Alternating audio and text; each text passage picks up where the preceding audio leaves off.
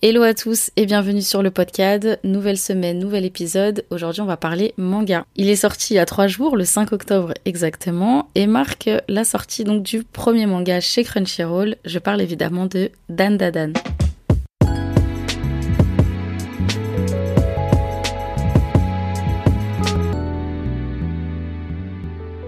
Sans plus attendre, j'ajoute tout de suite que ce podcast est sponsorisé par Crunchyroll. Et pour ceux qui ne connaîtraient pas Crunchyroll, ce qui m'étonnerait fort, surtout si vous avez cliqué sur cet épisode en particulier, vous savez sûrement déjà qu'il s'agit d'une plateforme de streaming légale d'animés et avec un très large catalogue. Mais c'est aussi maintenant une maison d'édition parce que Kazé est devenu Crunchyroll. Et donc le manga qui ouvre le bal de la maison d'édition n'est autre que Dan Dan, une histoire qui connaît déjà un vrai succès au Japon depuis sa parution en avril 2021 sur la plateforme Shonen Jump Plus, connue chez nous sous le nom de Manga Plus. Et cette histoire, c'est celle de Momo Ayase et Ken Takakura, deux lycéens que tout oppose. Tandis que Momo Ayase croit aux fantômes et toutes sortes d'occultes, Ken, lui, il est plutôt tourné vers les extraterrestres. Chacun nie complètement les croyances de l'autre, et de là va naître un pari complètement zinzin qui sera pour elle d'aller confronter des aliens dans un hôpital et pour lui d'aller à la rencontre d'un fantôme dans un tunnel hanté.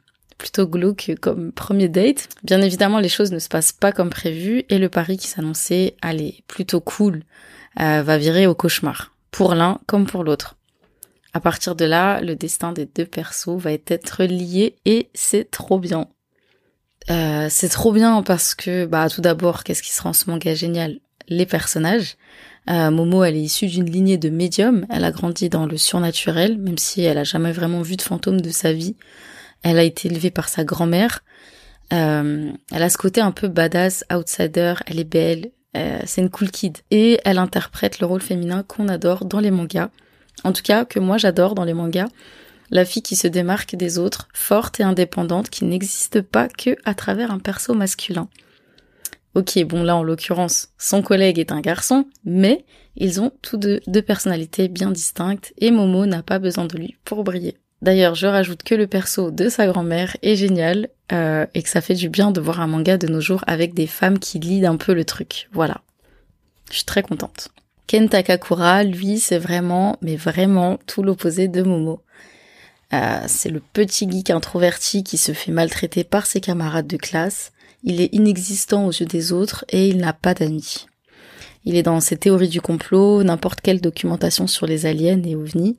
Euh, voilà ce qu'il aime.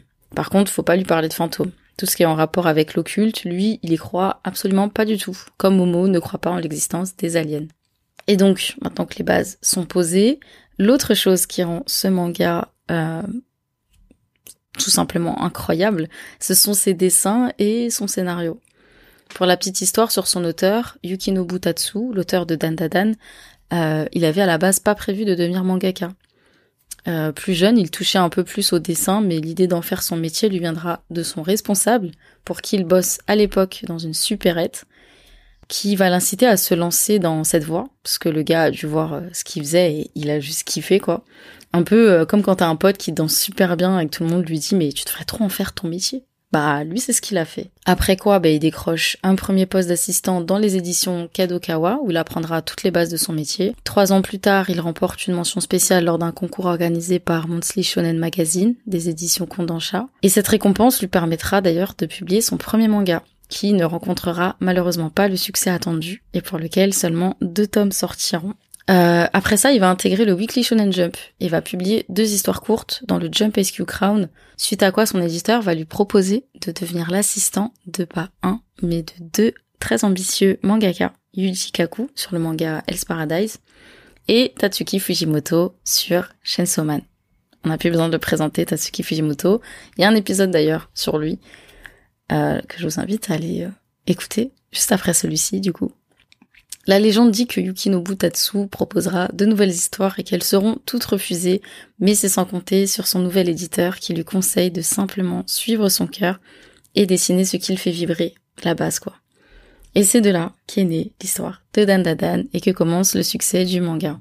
Pour euh, une personne comme moi qui juge un livre à sa couverture, faut savoir que le cara design des persos m'a tout de suite plu. Ça va passer par des détails tout bêtes, euh, mais une coupe de cheveux qui change selon l'état du perso, les traits attachants et drôles aussi que l'auteur leur donne selon leurs expressions du visage. Euh, l'humour même du manga, il y en a beaucoup, malgré le côté occulte et surnaturel de l'histoire, et j'ai trouvé ça trop, trop bien. J'ai trouvé aussi qu'ils marqué pas mal de ce qui se fait ces dernières années. Je sais pas, j'ai l'impression que euh, pour un manga, euh, pour qu'un manga soit sûr de fonctionner, il faut qu'il puise dans tout ce qui marche aujourd'hui. Et ça se tient, c'est comme ça dans tout, et, c'est pas forcément une critique. On reprend souvent l'idée du trio ou celle de deux rivaux qui s'affrontent tout le long de l'histoire au lieu d'aller, euh, le d'allier leurs forces. Euh, pas tous bien sûr, mais il y en a aussi de, de très bons, hein, sans, sans forcément passer par là. J'ai pas l'impression de retrouver ce que j'ai déjà vu ailleurs. Il y a une certaine fraîcheur et une vraie envie de se démarquer que j'ai aussi eu avec euh, Kaiju numéro 8 ou Chainsaw Man par exemple. C'est frais, c'est beau, c'est très drôle et euh, totalement barré des fois. Et oui, j'ai même trouvé des similitudes à Bleach et j'ai kiffé. Euh, comment vous le dire sans vous spoiler? Hum, En fait, ça va passer par des petites choses, ça va passer par l'ambiance du manga, l'humour un peu. Un, perso, pour ne pas citer son nom, qui me fait penser au perso de Kwon dans Bleach, pour des raisons évidentes. Et aussi, alors ça c'est moi, hein, mais pour tous ces persos féminins puissantes et qui ont ce truc de l'idée un peu le manga sans être sexualisé ou euh, décrédibilisé aux yeux des lecteurs. ça c'est important.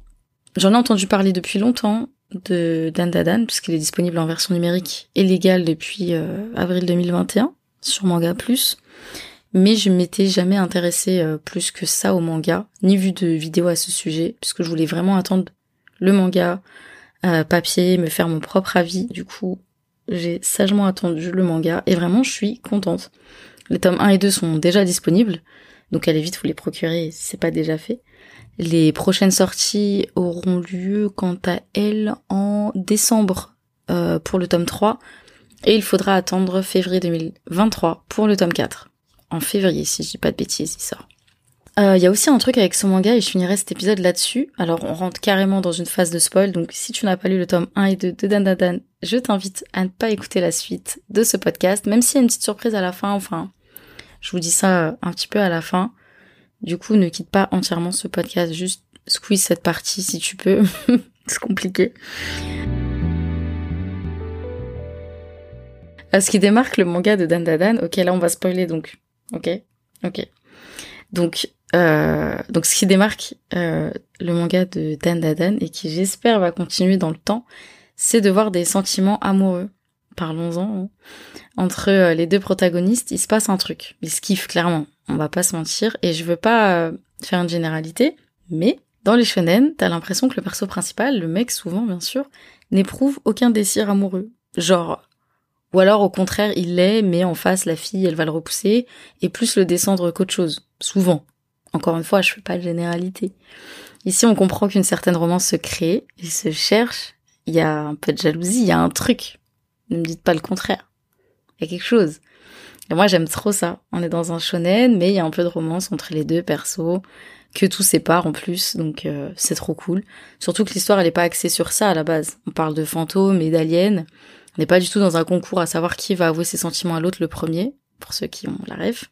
Et puisqu'on est euh, dans la partie euh, spoiler, j'en profite pour ajouter des précisions quant au clin d'œil pour Bleach, notamment le perso de Kon, euh, Turbo, qui prend possession d'un mannequin Neko, un chat porte-bonheur qui ressemble presque à une peluche et qui m'a littéralement fait penser à Kwon.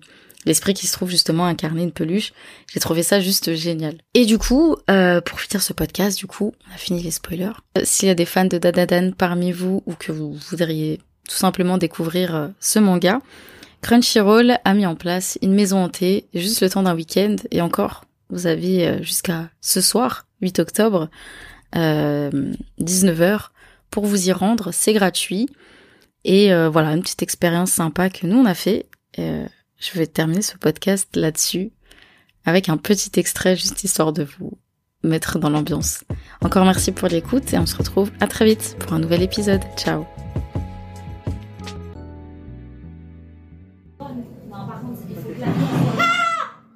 Après, t'as parlé de speedrun, euh, je veux pas dire, mais il y a, y a Mamie Turbo dans le manga.